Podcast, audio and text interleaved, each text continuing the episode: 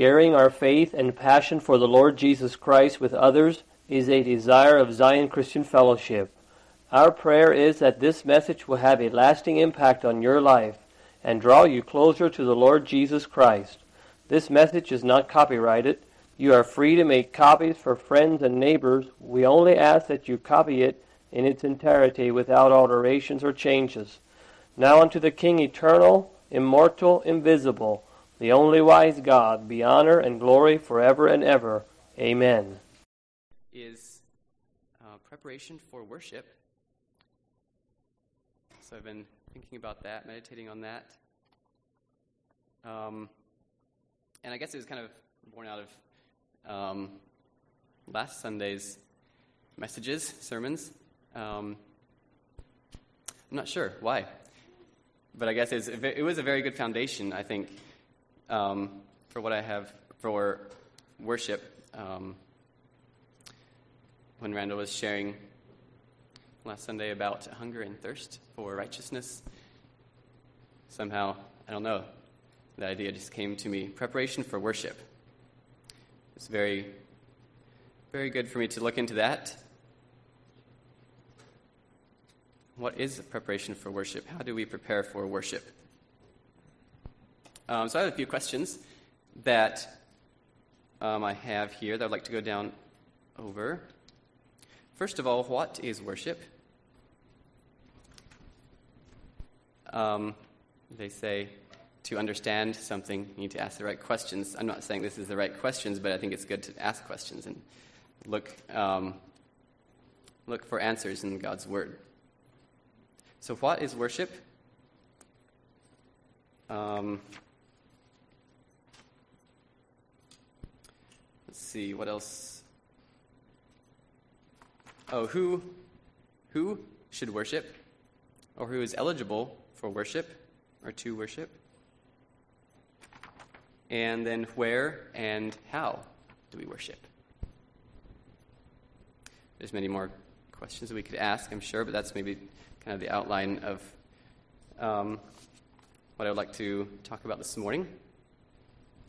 So, true worship, I believe, is, the, is an attitude and a reverence to the Lord, an adoration directed only towards the one supreme God. We believe that there is one God, and that He is Lord and King of all, and He deserves our worship. We have reverence for Him. The modern dictionary, uh, I just looked it up just you know in today's definition of worship, and I liked it. Um, that brings out a little bit to regard with great or extravagant respect, honor, and devotion. Extravagant.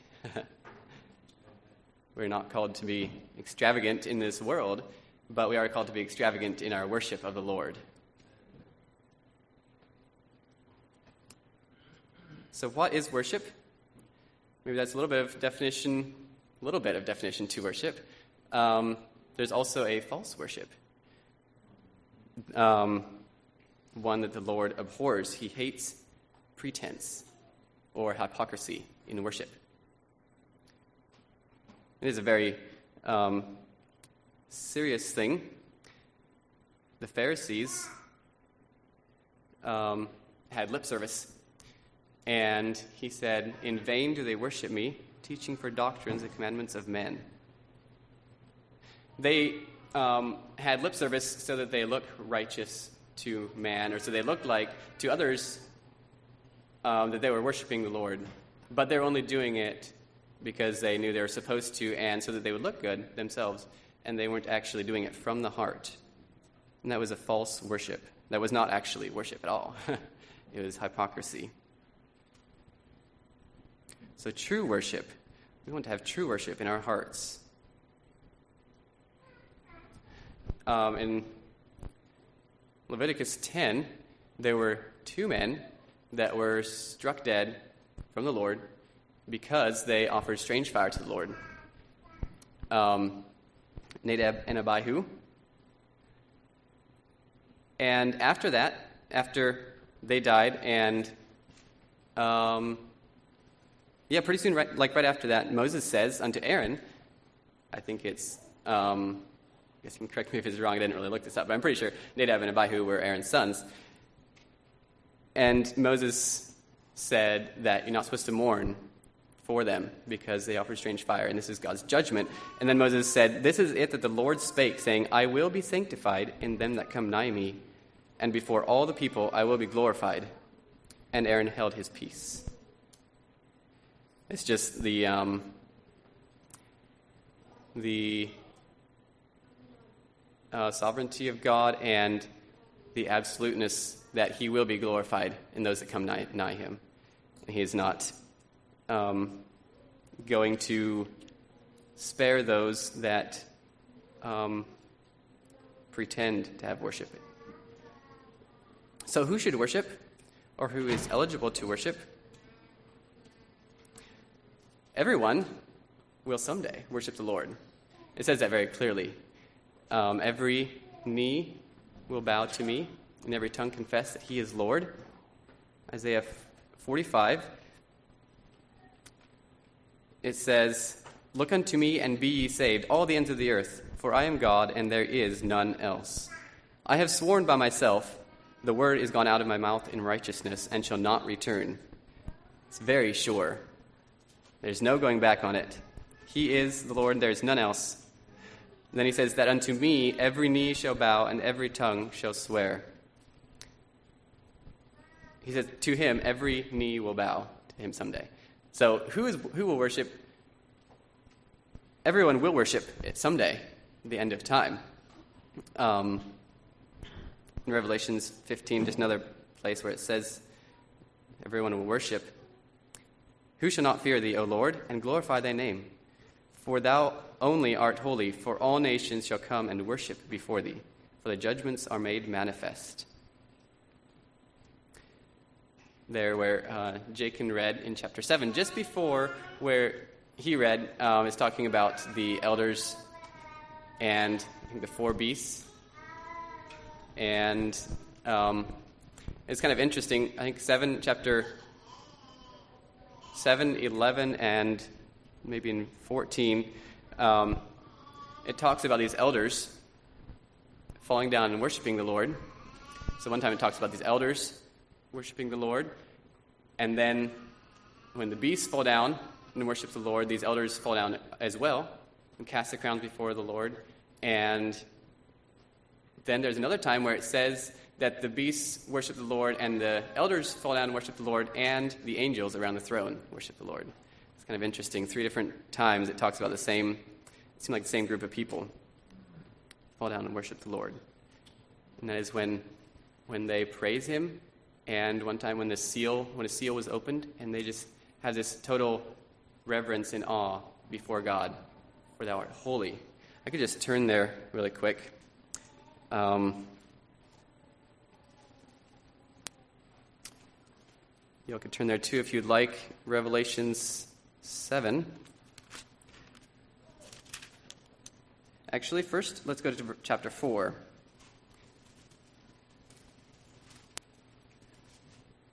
Verse 8. Starting in verse 8. And the four beasts had each of them six wings about him, and they were full of eyes within, and they rest not day and night, saying, Holy, holy, holy, Lord God Almighty, which was, and is, and is to come. Um, I'm not sure if this is where we were talking about in our cell group or not, but Andrew brought out um, the idea that when it says holy, holy, holy, maybe in this passage or maybe it's another passage, it was like the beasts were saying to each other, Holy. The other one re- would respond, Holy, holy, holy is the Lord, which was and is and is to come. And when those beasts give glory and honor and thanks to him that sat on the throne, who liveth for ever and ever, the four and twenty elders fall down before him that sat on the throne, and worship him that liveth for ever and ever, and cast their crowns before the throne, saying, Thou art worthy, O Lord, to receive glory and honor and power. For thou hast created all things, and for thy pleasure they are and were created.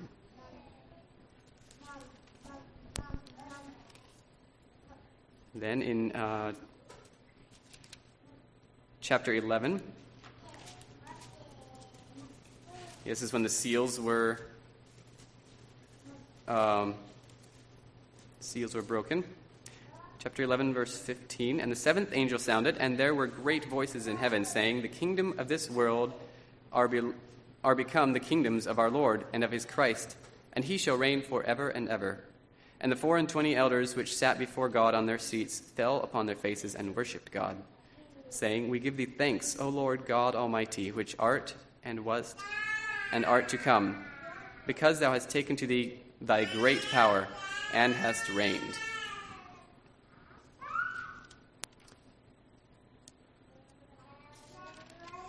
I think there's another place too, but I won't take time to turn there.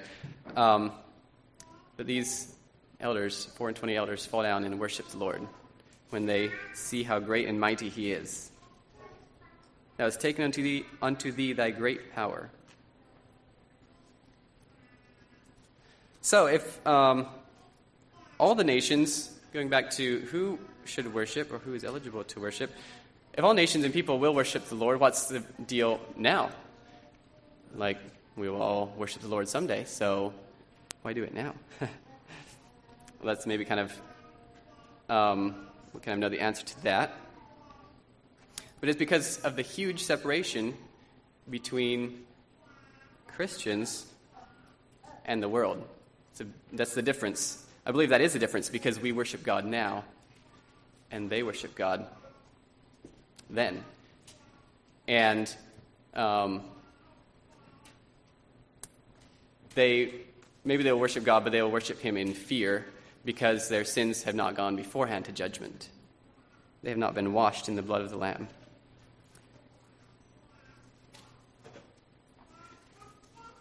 The huge separation between Christian, Christians and the world is a difference of faith. We believe, and therefore we worship. We believe things that are not seen. We believe that there is a God. It takes faith. We believe that there is a God. We believe he is glorious. We believe he deserves to be worshiped. That's why we worship him now, because we believe. And we believe in God's sovereignty, that he does all things well. And when we come to that realization by faith, we will worship him. And he will bring us great peace and rest. We are people who worship God. So, who is eligible to worship?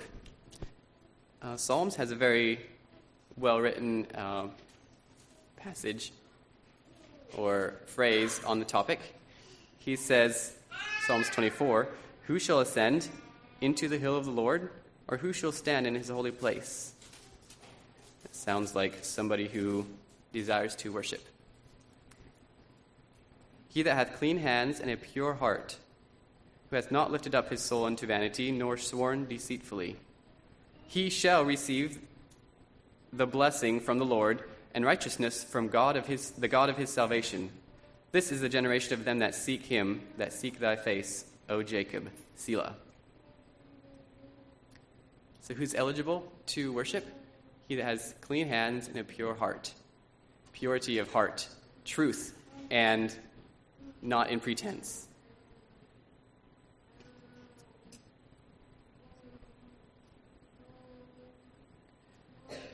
So, preparation for worship.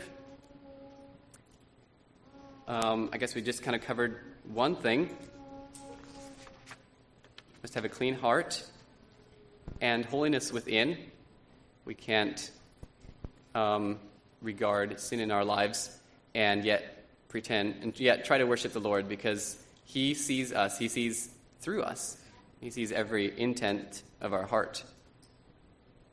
And He does not uh, accept worship if we regard iniquity in our heart. So um, I'm just going to go over some of the points. I really wanted to listen to last Sunday's messages again and get them refreshed, but uh, I didn't. Um, I just, but I just want to rehearse some of those points that were shared. Uh, hunger and thirst after righteousness. What does it look like to be hungry and thirsty for righteousness? In my life. So this is thinking about preparation for worship Or how, how do we prepare for worship? We need a hunger and thirst after righteousness. And evidence is we are hungry, a love for the Word of God, loving to spend time with God. How would we worship Him if we don't spend time with Him? Free from the tug of the world, because we are satisfied in Christ, and our lips showing forth God's praise. And then um, last Sunday, what Earl shared, just a few little points. I think probably missed some of them, but um, the ones that I had down, the holiness, he talked about the holiness of God. And when we see God's holiness and what it does in us, we become slow to speak. Sin becomes exceedingly sinful. We will love righteousness and hate iniquity. And this is um, this all happens when we behold the glory of the Lord with an open face. We see the Lord's glory.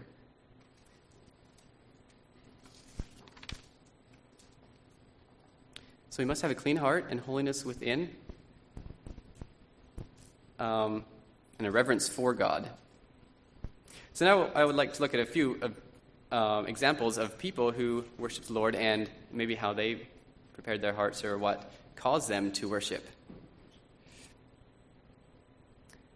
So, uh, the first, there's a few different, actually, there's sort of two different, um, different things that seem like maybe one ultimate thing, but two, uh, maybe I would kind of look at them a little bit different two things that made cause people to worship.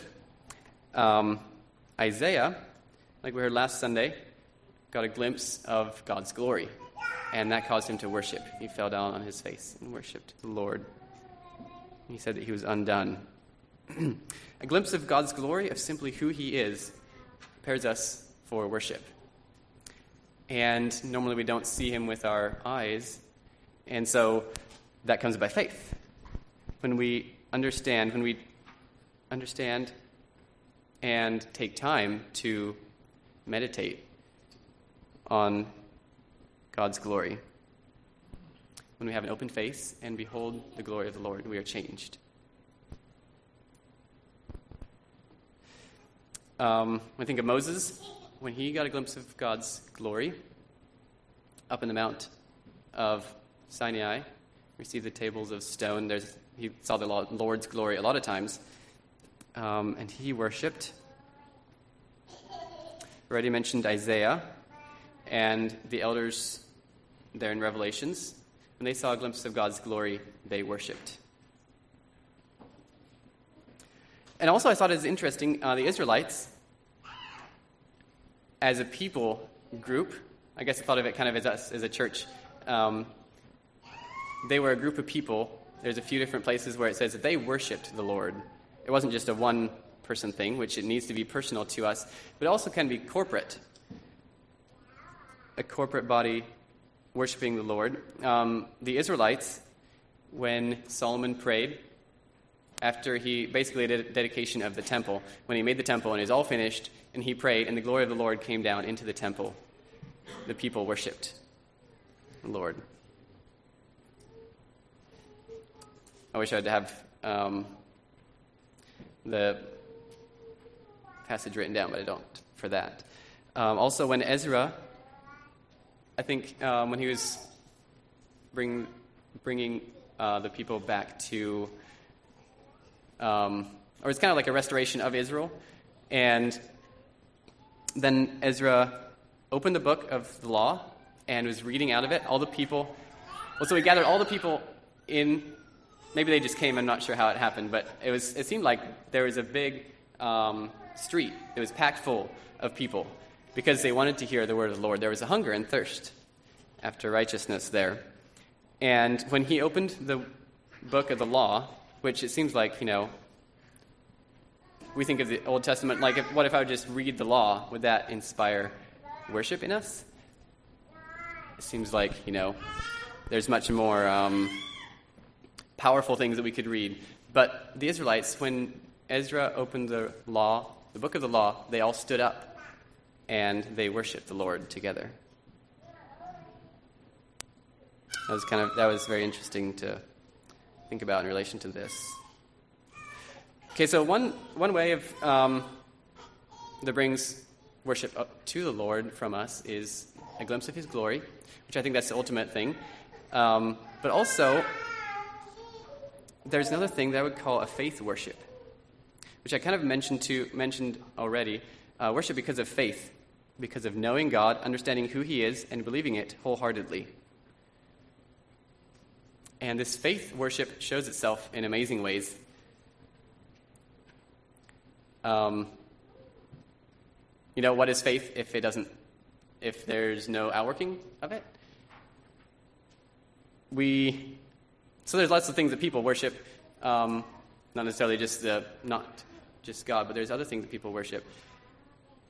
Maybe they don't actually call it worship, but they, you know, um, they think about it a lot. And somehow, how would you know if somebody likes another person except that they talk about him? Or, like the courting couples, you know, you probably think about each other quite a bit. and it shows itself in a lot of ways, like, you know, talking, pretty much.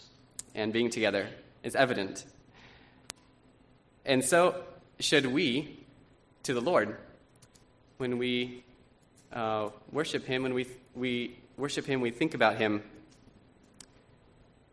And it comes by faith because we can't see Him like we can see each other, but we know and believe that He is God and that He is glorious and that He is worthy of praise, worthy of worship, of adoration. There's one definition that I forgot to say. Um, one person, maybe more than one person, but I remember one person that says worship is to bow the knee. That's what worship is to bow the knee in relation to singing.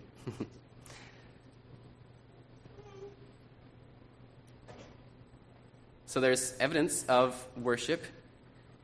Um, and Abraham, in Genesis 22, when he, um, when God told him to go and sacrifice his son. He rose up early and went. That was the evidence of his faith in God and of his worship.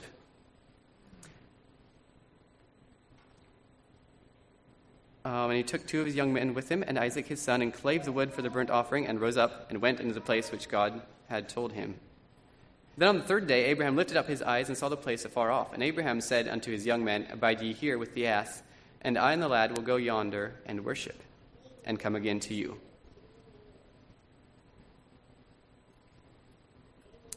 Maybe worship is an evidence of faith. Maybe we should say it that way. Um,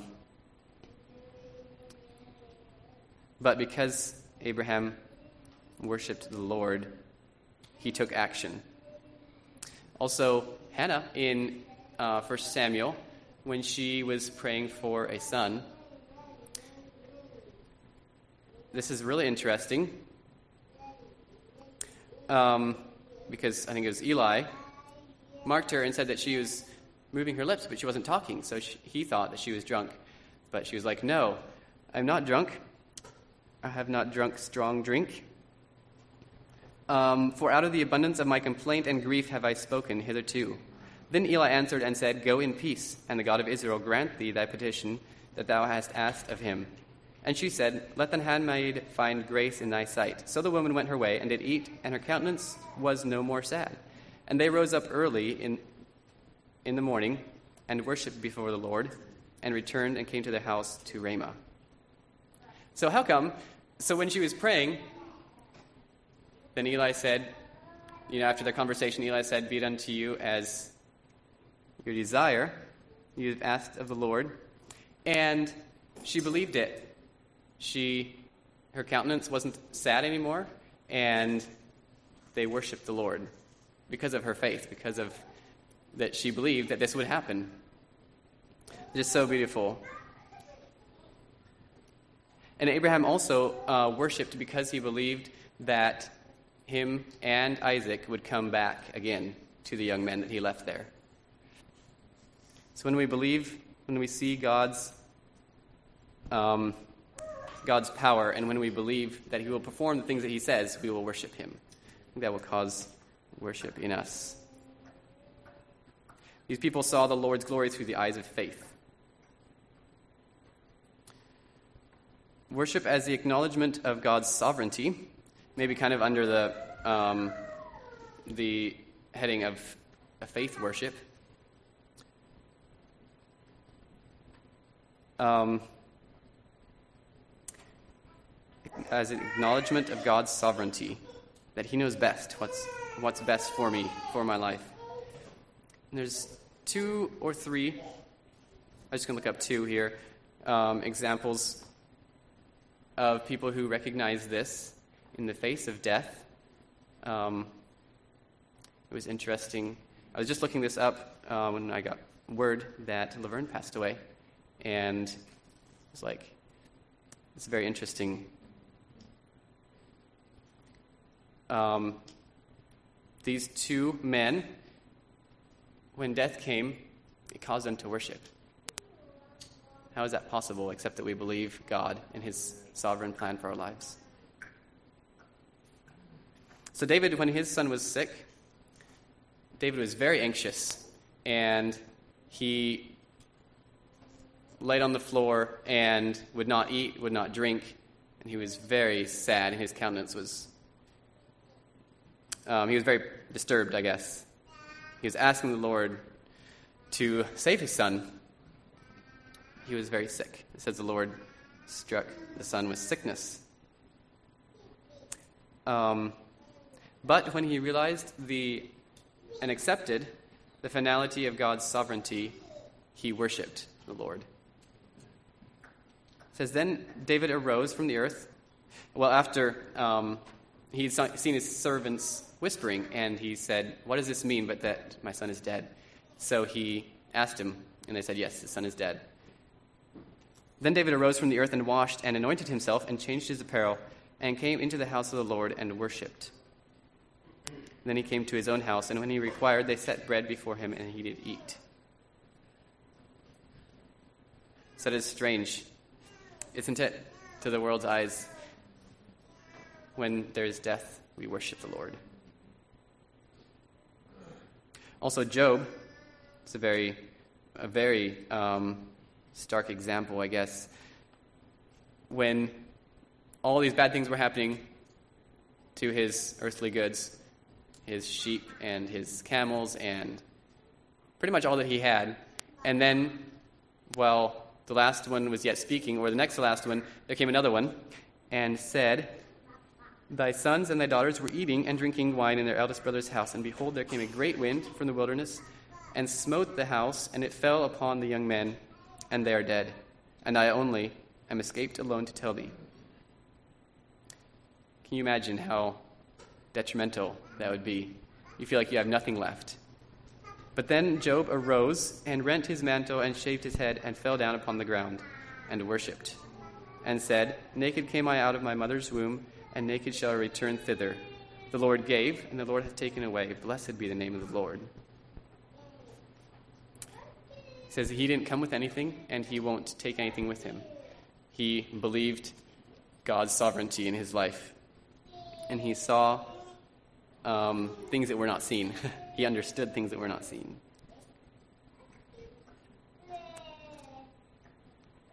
So, where and how do we should we worship? Um, in John, St. John, turn there with me if you'd like. John 4.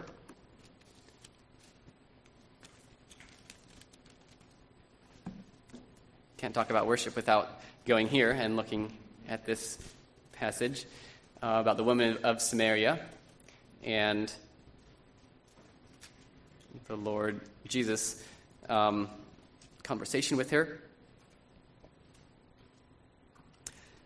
Um, so they were talking back and forth. talking about the water of life. And the woman was still thinking in the natural, how are you going to draw water if, if you don't even have a pitcher? Jesus um, draws her attention to the unseen, the spiritual. Um, and then in verse 20, it says, Our fathers worshipped in this mountain, and you say that in Jerusalem is a place where men ought to worship. So all of a sudden, she brings up this topic of worship. Because I think, in essence, if, nobody, if, we, if people don't have anything to worship or anything to live for, maybe we wouldn't say worship as that seems kind of strong, but um, if they don't have anything to live for, I think that's um, what happens. Um, why people commit suicide because they don't have anything to live for. We need something. So this lady was saying, Our fathers worshipped in this mountain, and you say that in Jerusalem is a place where men ought to worship. Jesus saith unto her, Woman, believe me, the hour cometh when ye shall neither eat in this mountain nor yet at Jerusalem worship the Father. So he's talking about place or where we should worship. But actually, he's saying where we won't worship. We don't have to, we won't be in the mountain or in Jerusalem. And then he says, "You won't worship. You worship. You know not what. We know what we worship. For salvation is of the Jews." Um, verse 23 But the hour cometh, and now is, when the true worshippers shall worship the Father in spirit and in truth. For the Father seeketh such to worship him. God is a spirit, and they that worship him must worship him in spirit and in truth. So he did not answer the question directly as where to worship. But we know that, like, if you think of, you know, the spiritual realm out there, it's not um, confined to a certain place and time necessarily, like they can just kind of be everywhere. Um, and we do know that the Lord is everywhere, and it says here that the Lord is a spirit. And so it doesn't matter where we are, we can worship the Lord anywhere we are, at any place, any time. We just need to do it in truth and in spirit. How do we get our spirit involved in worship? And what does truth have to do with worship? I guess I already kind of um, explained that a little bit. Maybe those, those are some questions that um, leave with us. How do we get our spirit involved in worship? um, I want to read in 1 Samuel last passage here. Read words from Hannah in 1 Samuel 1, uh, no, sorry, 2. 1 Samuel 2, uh, 1 through 10.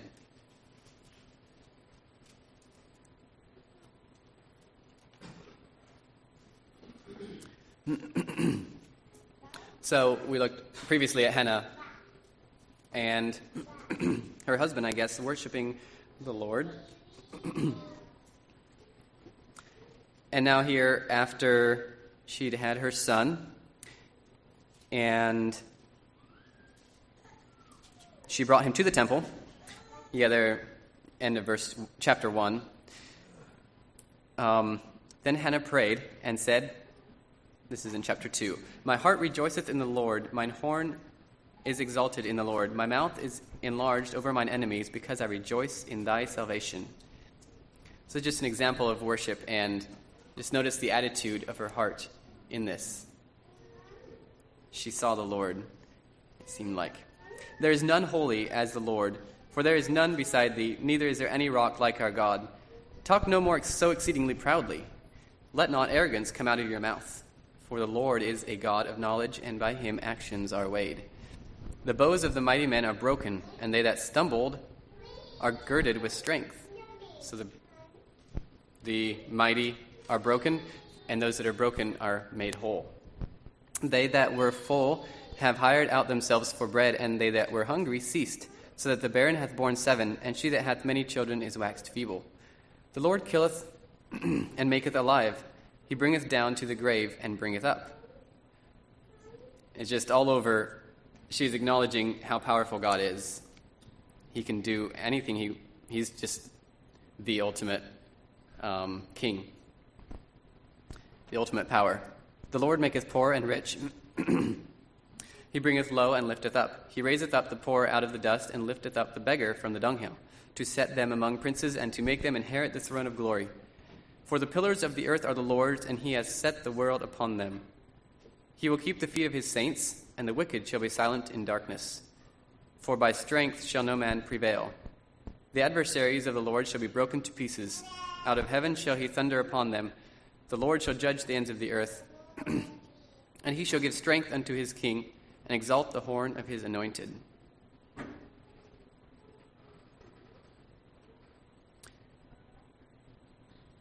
So, I guess um, for me, I was um, maybe challenged.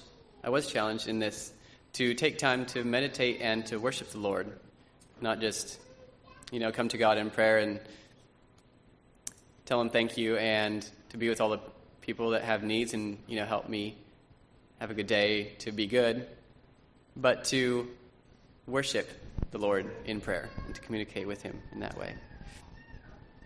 So, preparation of worship is in our hearts, it's inside, it's an attitude, a desire to lift God up and to exalt Him. And true worship reveals itself in the whole of life because of the revealing of our faith. It reveals itself in all of life. And a side benefit is it causes others to worship too when we worship the Lord. God bless you with that.